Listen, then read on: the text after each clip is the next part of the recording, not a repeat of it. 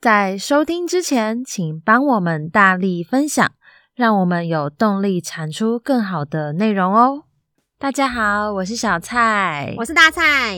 从今天开始到不知道哪一天止，我们要请你顺着我提示的线索，猜一下我们讲的是什么故事。大蔡老师上课都有教过，没上过的同学，说不定你刚好也读过、看过、玩过、听过。真的没听过的话，不要怕，五分钟后你就听过喽。总之，不管你从哪里来，有种你就跟着我们给的线索猜一猜吧。今天的故事有以下五个线索：第一点，主角叫江阿吉；第二点，那个年代一颗苹果很昂贵；第三点。当时的台湾人受到美国援助。第四点，这是个幽默中带着讽刺的故事。第五点，这个年代的我们可能也在享受苹果的滋味。以上就是今天故事的五个线索。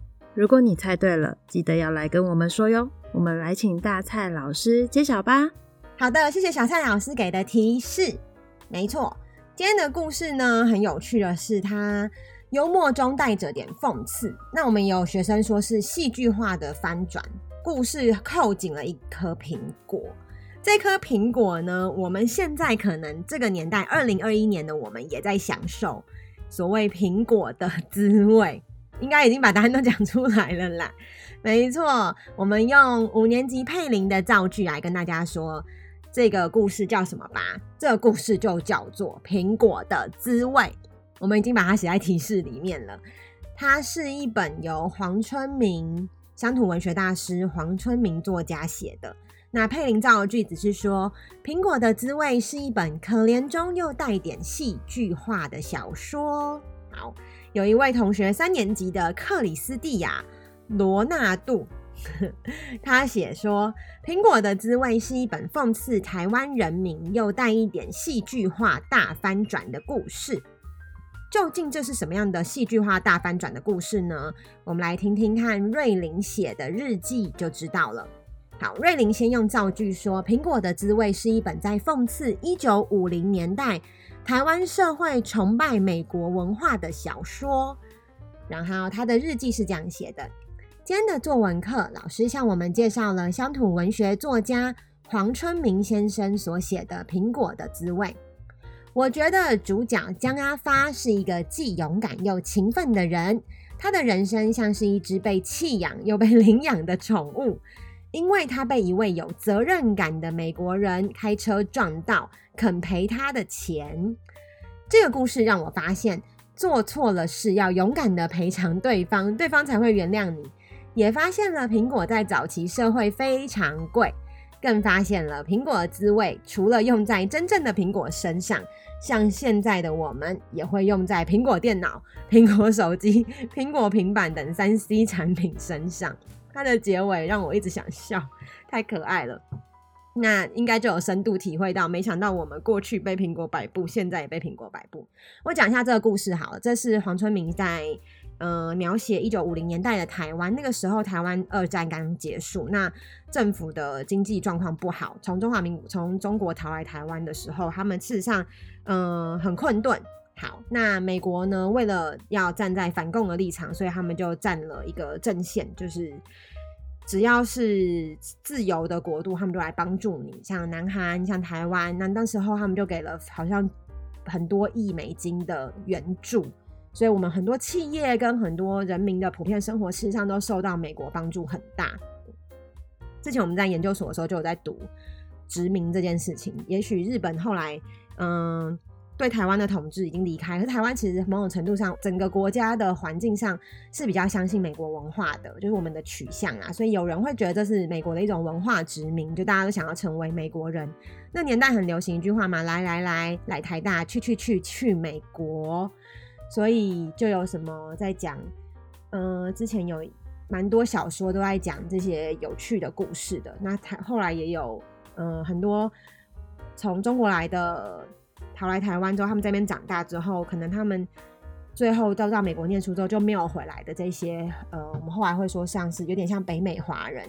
好，那我们回来在土生土长的台湾人看到这些美国文化，嗯、呃，还有自己的环境，从农村社会走到商业社会，然后生活环境的转变，内心知道我们要前进，然后看到了高大上的美国文化，当然就会想要变成那样。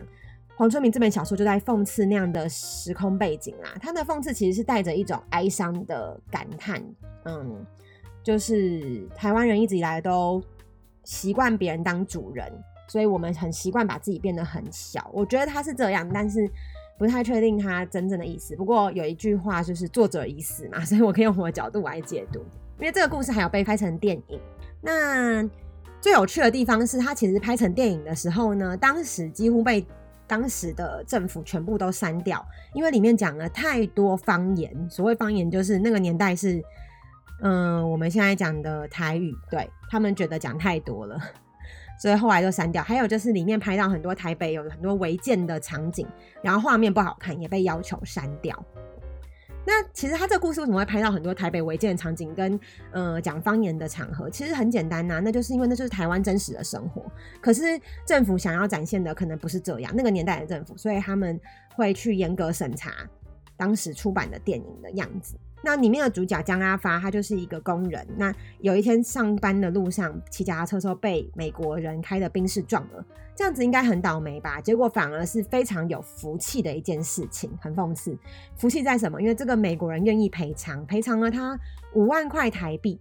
我们有查哦，那时候台北市呃大安区一平房子好像几百块而已，所以他五万块台币可以买好多平的房子了，五十平吧？我记得他那时候五万块可以买五十平。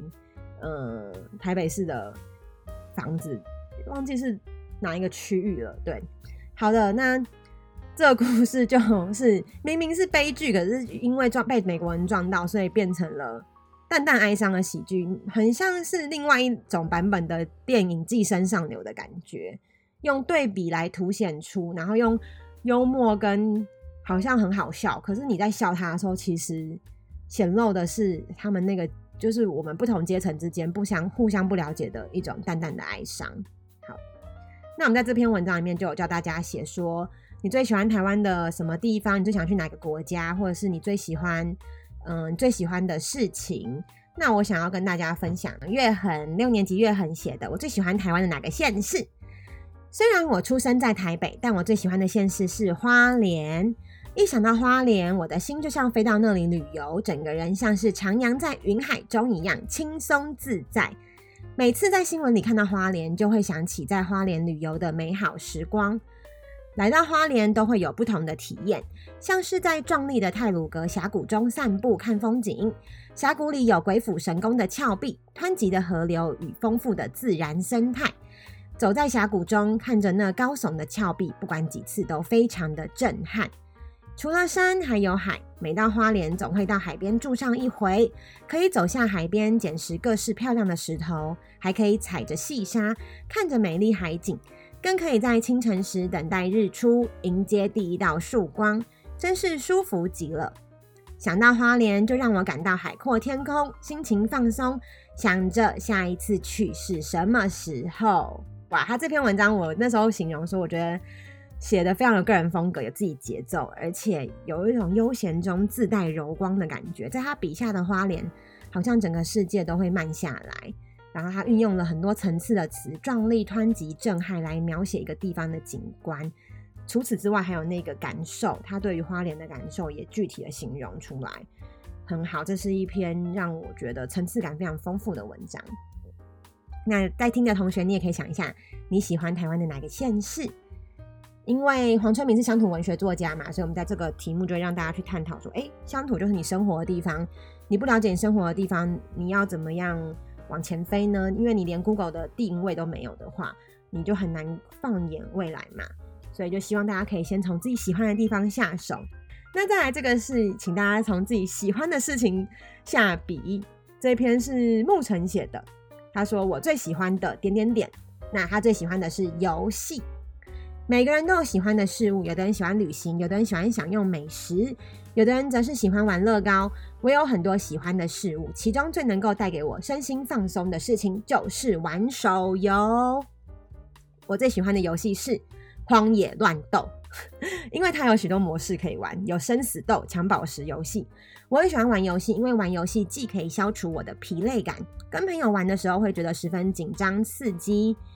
每次玩游戏的过程就好像是冲上云霄的火箭一样，全身血脉喷张。但因为现在功课变多了，所以玩的时间有限，我要好好珍惜。对，这是沐晨写的，他喜欢玩《荒野乱斗》。有没有同学也喜欢玩《荒野乱斗》？应该很懂吧？那我这边帮他加一个结尾啦，因为文章要完整嘛，所以结尾我就写：总而言之，我发现自己在做喜欢的事的时候会很专注，不会分心。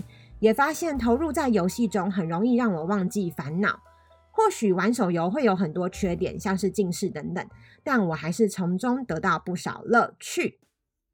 所以要这样子的做法会比较完整。第一段你先写每个人都有喜欢的东西，像是什么像是什么，然后再举自己喜欢的东西，用譬喻句去讲玩这个游戏的过程，你带给你什么样的心情。结尾再说，在这个喜欢的事情中，你发现了哦，原来投入在喜欢的事情中比较容易专注，这样。这就是一个比较完整型的文章。如果到五年级可以写出这样的架构文章，那就算是不错的程度喽。好的，再来是允星写，他写我最想去的国家。那允星的架构就非常完整，所以大家可以认真的听听看。生活中我们往往会听到别人分享放假时去了哪些国家，每次听他们说，我都会觉得好羡慕。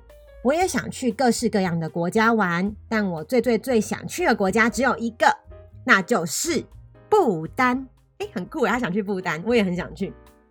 大家一定会很好奇，世界上那么多国家，为什么我只想去不丹呢？这要从我听到“不丹”这两个字开始说起。我第一次听到“不丹”这个词的时候，对这个陌生的国度一无所知，纯粹是因为觉得这国家的名字很酷，产生了好奇心。所以我就开始上网去搜寻关于不丹的资料。我发现不丹这个国家不管什么都很酷。想到最想去的国家，就会想到乡土文学作家黄春明笔下的《苹果的滋味》这本小说。在这个时代，大家都向往着美国人的生活，开名牌车，穿名牌衣。为此，美国也成为当时大部分的台湾人最想去的国家之一。不知道为什么，他这段让我想到 特斯拉之类的。好啦，但是它其实苹果的滋味就是让你有意识自己的自己现在的，如果你拥有这一些是，你真的是从他身边获得了一些，还是你只是想要那个标签？嗯，我觉得他其实就是在某种程度叫你要去思考，不要有傲慢的心态。那你要先知道自己是谁。好，允欣就用一个很好的结尾，他说：总而言之，看人看事不能只看表面，内心才是最重要的。如果你也有想去的国家，不妨多努力一点，好好追逐自己的梦想吧。好，那其实允欣有点可惜，他没有具体的讲出不丹这个国家酷在哪。那我们的助教很认真帮他写了，所以我帮他补一下哦。他说：“我发现不丹这个国家不管什么都很酷，这边你应该要具体的讲出来。”像是它被誉为人间最后净土，拥有绿意盎然的自然景观，七十趴以上的土地被植被所覆盖，信奉藏传佛教的宗教信仰，造就随处可见五色旗的特色景观，与土地共生的生活形态，创造出以素食为主的饮食文化。除了上述这些特色之外，还有许多等着我去体验探索的风貌，这也是不丹为何如此吸引我的原因。好的，这就是助教帮他修改，再延长一点点，这样就会更让人知道你为什么想去不丹。但是以一个我想去的国家来把它扣住的话，它是写得非常完整的。所以你这一堂课结束之后，第一个点你会思考你喜欢的是什么；第二个你喜喜欢你家乡的什么；第三个你想要成为一个怎样的人，你想要去什么样的地方；最后。会不会很多外在的东西让你觉得膨自尊心膨胀，变得很傲慢、爱慕虚荣的感觉？那你要知道这些东西从何而来，它代表了什么？你是发自内心的喜欢，还是只是想要炫耀？可能这是黄春明在这个故事里面想要讲的吧。以上就是今天的有种你来猜，我们下集见，拜拜。我们会定期更新有种你来猜，大家猜到答案也别忘了留言跟我们说哟。如果不想错过我们的节目，请上 Podcast 各大平台或 YouTube 搜寻“有种作文”，记得要订阅我们哦。我们下一集见，拜拜，拜拜。